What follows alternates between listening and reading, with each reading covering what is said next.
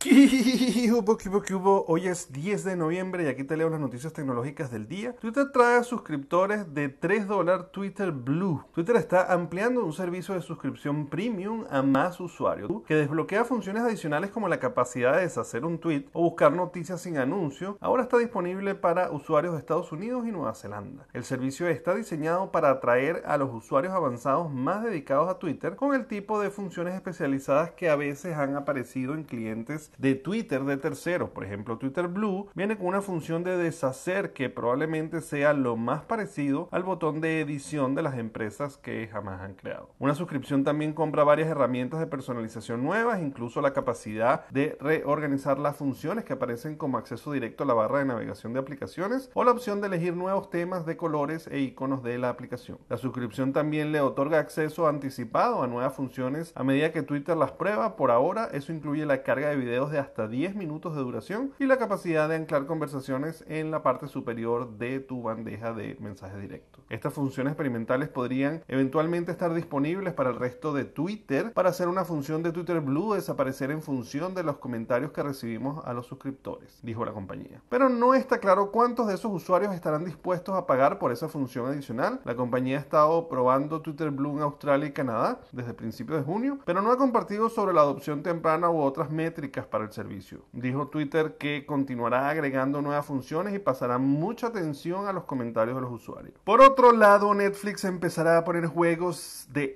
iOS a través de su aplicación. En el boletín Power On se afirmó haber visto un código que indica que Netflix lanzará todos sus juegos individualmente en iOS a través de la App Store, aunque no todos serán descargables y reproducibles dentro de la aplicación. La aplicación principal de Netflix aún ofrecerá acceso al catálogo de juegos, pero simplemente estará iniciando una aplicación separada cuando tocas el juego. Actualmente así es como funciona con Android, pero Netflix tiene la opción de plegar juegos en su aplicación de Android. En iOS no tendría más remedio que hacer que los juegos estén disponibles por separado. Apple requiere que cada juego en la App Store reciba una selección individual, incluso si solo están disponibles a través de la nube. Podrá ver esto a la luz del enfoque de Apple, pero aún indica que Netflix tendrá que hacer algunos compromisos si va a llevar el juego móvil al iOS. Bueno, señores, ya saben, me pueden conseguir en todas las redes sociales como arroba el Circuito y que se pueden suscribir al canal de YouTube y de Spotify para recibir estas notificaciones todos los días.